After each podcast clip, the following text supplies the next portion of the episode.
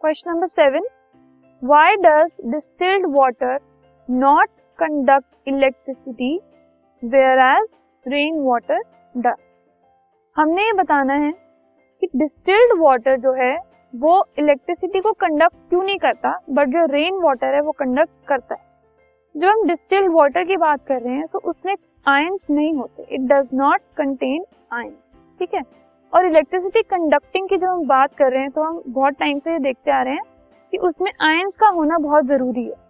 तो अगर आयंस नहीं होंगे तो इलेक्ट्रिसिटी कंडक्ट नहीं होगी, क्योंकि डिस्टिल्ड वाटर में आयंस ही नहीं होते, इसलिए वो इलेक्ट्रिसिटी को कंडक्ट नहीं करता।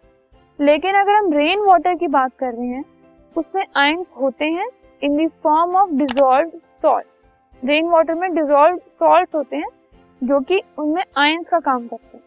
तो अब आयन उसमें प्रेजेंट है अगर रेन वाटर में तो इसी वजह से वो इलेक्ट्रिसिटी को कंडक्ट करते this podcast is brought you by Hubhopper शिक्षा अभियान अगर आपको ये पॉडकास्ट पसंद आया तो प्लीज़ लाइक शेयर और सब्सक्राइब करें और वीडियो क्लासेस के लिए शिक्षा अभियान के यूट्यूब चैनल पर जाएँ।